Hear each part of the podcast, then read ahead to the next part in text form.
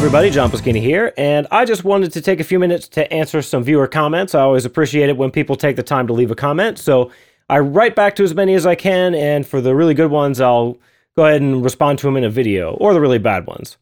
First one uh, from Short Cipher. He uh, was commenting on my video where I talked about how lending money at interest was forbidden in Christianity for thousands of years, and he mentions Islam still forbids usury to this day. I wonder if that's part of why Western military banking powers love to attack Muslim countries. That's a really interesting point.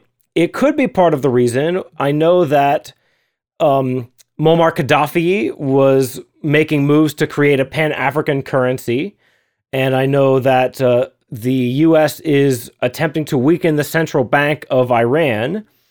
And so here's something interesting to keep in mind. I was just reading that Venezuela is making good on its threat to price its oil in yuan instead of dollars. So I have a bad feeling that we may start to feel the need to spread some American exceptionalism over in Venezuela, like we did in Iraq and Afghanistan, and uh, and. But let's hope not. All right, next comment from Donna. Hey Donna, how you doing? I haven't seen you comment in a while. I missed you. I was looking for you. And she commented on my video about how I said Watership Down is more hardcore than Game of Thrones. She says, I read Watership Down. It's a book that stays with you. I especially like the part where the bunnies know intuitively that there's something wrong at Paradise Farm. I guess because that's how I have lived my life. Things come at me first through my gut, and then I look into what's causing this dissonance. Thank you very much for sharing that. It is, really a wonderful book. I wish that I'd read it when I was a little kid. I wonder what kind of insights I might have learned from it and what I might have carried around with me from it uh, if I'd had that with me when I was growing up. But unfortunately, I didn't discover it until I was an adult. But when my son is old enough to read, I will definitely share it with him. Another comment from the same video by Tai, I don't know how to pronounce this, uh, but Tai Cyan 2 or something like that. By the way, I disagree with you on the fifth book of Game of Thrones. I still don't understand why people say he's lost the plot because the fifth book seemed on point to me. Yeah, it seems to be expanding even more, but it was still extremely well written and had some of the strongest writing I've seen from George. I still think about the emotional scene of keeping Maester Aemon warm and the arrival of the Golden Company on the shores of Westeros. Tyrion's tactical analysis of long term sieges, Jaime being himself finally in the Siege of Riverrun. It was perfect and the Game of Thrones I know and love. I would honestly give it another read because it really isn't as bad as you say it is. My favorite book in the series, most probably. I understand where you're coming from, and don't don't take it the wrong way. I'm not going to give you a hard time for still enjoying the series. I wish that I did, and maybe what I should do is make a kind of fan edit where I combine the the two books where they don't follow half the characters. I remember George mentioning that people could do that if they want to. I don't know. Maybe someday I'll go back and revisit it uh, I don't. I'm. I'm not saying that it's objectively bad or anything. It's just that he lost me, and the nice thing about it is that I've started to forget a lot of the details, and that is what is going to make me want want to revisit it someday. The fact that I'm starting to forget stuff would make it more interesting for me. It would be like experiencing again for the very first time. All right, now some feedback on my controversial attack on Stefan Molyneux. Uh, RWG1949YT says, I love our other cultures. I'd love for you to live somewhere else. If Molyneux's name wasn't in your pathetic video, I still would not know who you are. And I wrote back, I'm not sure what you're suggesting. New philosophers and commentators shouldn't even bother to emerge because the great Stefan Molyneux has it covered? I think I already made a good case that this isn't so. Also, it doesn't matter where I live because the internet is global, baby. Yeah, who knows? Maybe someday I will wander the earth again though for now I think my roots are planted in the Pittsburgh area. But I don't want anybody to misunderstand. I respect Stefan Molyneux a lot. He has a very interesting show and he says a lot of things that are true and good. My main complaint about him is that he claims to be a philosopher and that's not what he is. That's not how he behaves. Philosophers accept criticism, philosophers are open to debates with anybody. What Stefan Molyneux is is a talk show host. He's being Rush Limbaugh what Rush Limbaugh says about callers and about interacting with fans is that the purpose of callers is to make the host of the show look good. And the way that Stefan moderates his forum, that's actually the way that he behaves. And it's, it goes even deeper than what I mentioned. I've been doing more experiments to see what I can get away with posting on his forum.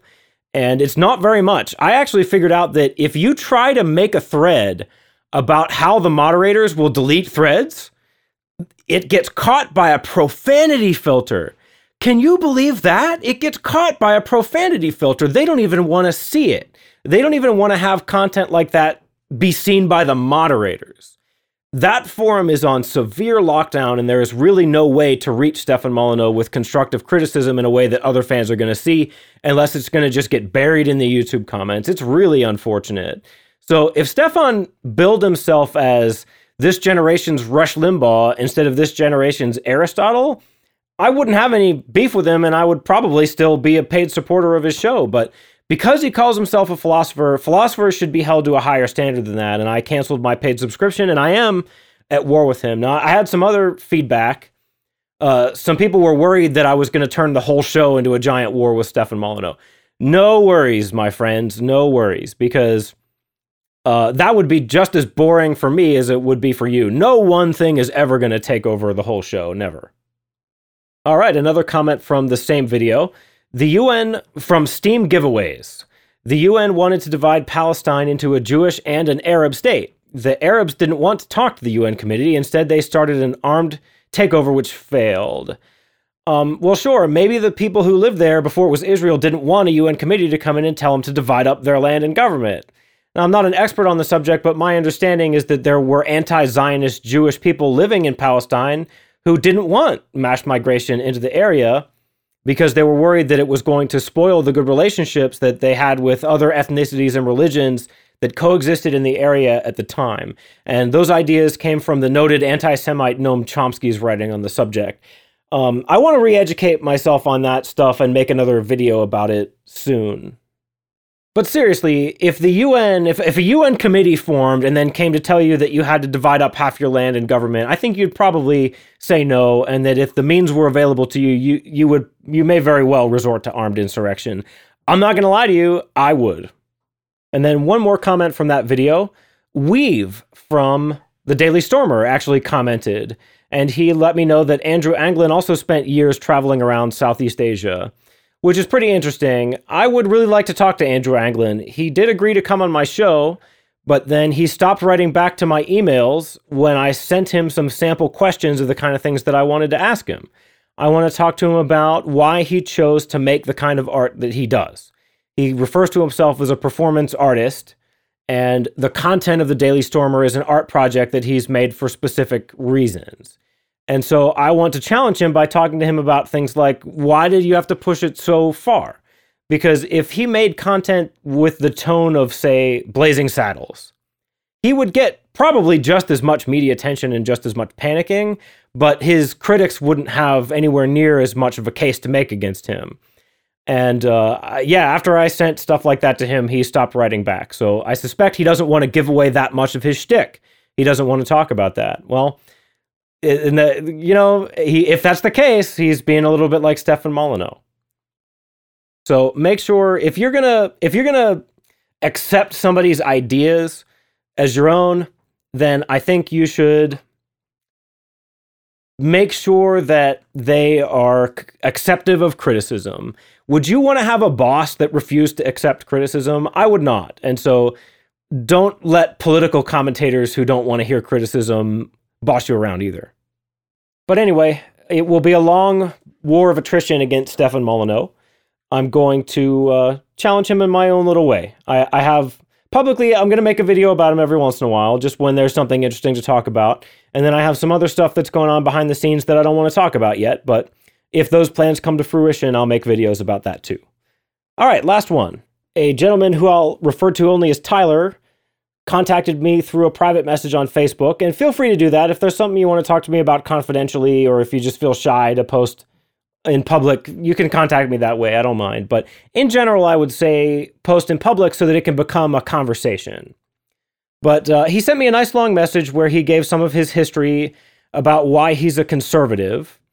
And uh, he believes that Trump is a figurehead of the new conservative world order where nations are separate nationalist sovereign entities that cooperate and trade with each other. And um, that's an interesting perspective. I wanted to respond a little bit and talk about my own history with conservative. I used to be a conservative a long time ago. That was my original ideology, but the Bush family killed it. When people hear conservative these days, they think about George W. Bush. We allowed him to carry that mantle, and he blew it. And so did cucks like John McCain and Paul Ryan and Mitt Romney. I don't believe that somebody calling themselves a conservative is ever going to win a national election again. I think that it's time to move on. I moved on initially, I became a libertarian, but uh, I've become increasingly politically radicalized, and now I'm actually an anarchist. But believe it or not, my anarchism is just an extension of what I always liked and admired about conservatism, and that was the idea of a very limited government and individual freedom and responsibility. Anarchy to me is just that taken to its logical extreme. And I believe that anarchy is really just the next logical step in the Enlightenment. Because think about it. We created this complex system of checks and balances because we knew that empires don't work. We knew that monarchies don't work. So we thought, okay, we're going to have a republic and we're going to have all this Bill of Rights that will protect us from the government. And really, before the ink was even dry on the Constitution, the politicians were already trying to subvert it. And before too long, we already had a central bank and all the same problems that plagued the monarchies and empires started plaguing us, and now we have degenerated into a giant, unwieldy empire. So, if we ever get the opportunity to found a society from scratch again, under the ocean or in space or whatever, we really need to make sure that we don't have a state because we've tried just about every configuration of having an institution as the, as the central organizing force of society that has the moral authority to initiate the use of violence and it's never worked out very well. It's a problem every single time. So let's just move on, okay? Let's do something different. But unfortunately, anarchy is a philosophy for the future because there are just too many people who have been propagandized to believe that they need the state, that it is an essential part of making a human society function. And the first goal of any anarchist should be countering that propaganda so that we can dismantle these giant centralized conglomerations of power. But that's a process that may take hundreds of years or even thousands. It's a long, slow thing, and I'm just doing my little part to try and get the avalanche going with the little pebbles that I can throw here on YouTube. And through my art and music. I'm a political philosopher artist, kind of like John Lennon, except my political ideas are better thought out. But in the in the meantime, I will say that the Constitution is the best thing we got going because look, we have a First Amendment, and although it's under assault, we do still have almost as close to unlimited freedom of speech as there is in the world. There's no country where you can say more. And look, in in Germany, you can be arrested for questioning details of the Holocaust. In Canada, people have been put on trial for similar things.